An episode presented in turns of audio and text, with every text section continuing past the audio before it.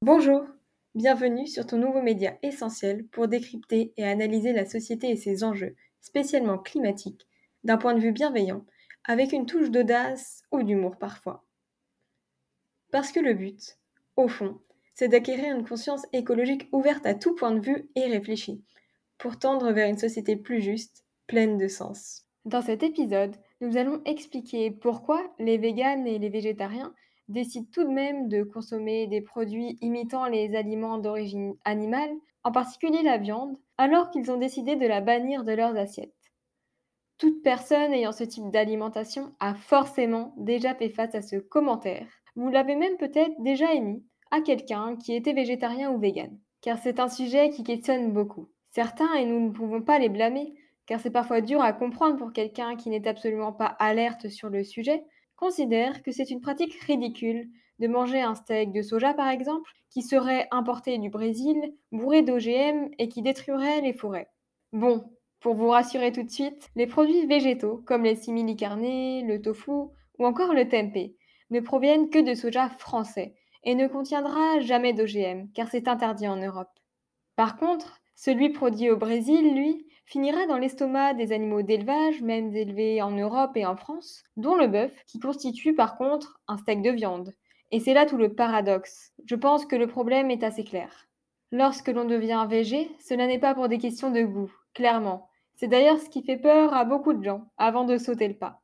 Ne pas retrouver la saveur d'une viande grillée au barbecue ou d'un poulet rôti. Et c'est ici que se trouve la raison principale de la consommation de simili carnés conserver ses habitudes alimentaires réconfortantes et pratiques sans provoquer la souffrance d'un animal. C'est spécialement le cas quand on vient juste de transitionner ou que l'on tend vers une alimentation plus végétale. Cela facilite bien les choses de garder dans son assiette des aliments semblables à ceux que l'on consommait auparavant.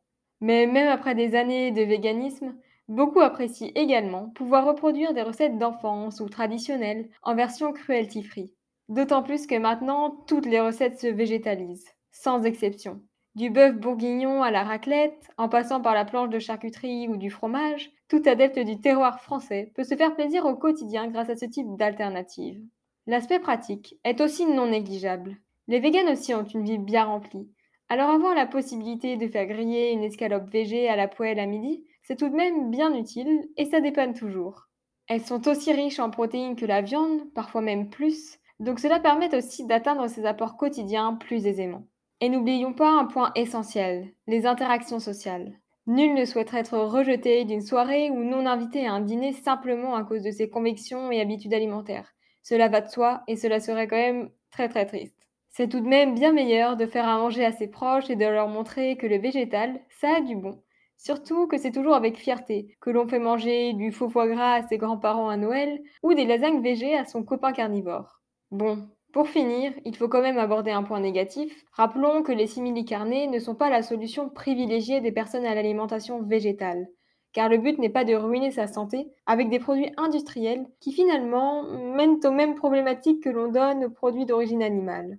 L'OMS a démontré dans ses rapports que l'alimentation végétale permet d'être en très bonne, voire en meilleure santé qu'avec une alimentation omnivore. Mais cela implique évidemment de conserver des habitudes alimentaires saines, c'est-à-dire de manger varié, équilibré et le moins transformé possible. Tout comme les produits industriels lambda, leurs homologues végétaux sont eux aussi ultra transformés et donc riches en sel, gras et additifs néfastes. De même qu'ils restent peu écologiques, ce qui est bien souvent la raison qui nous pousse à réduire ou stopper notre consommation de viande. Cela serait quand même dommage de tout gâcher, étant donné qu'il existe plein d'autres alternatives végétales, brutes et bien plus saines, mais tout aussi bonnes.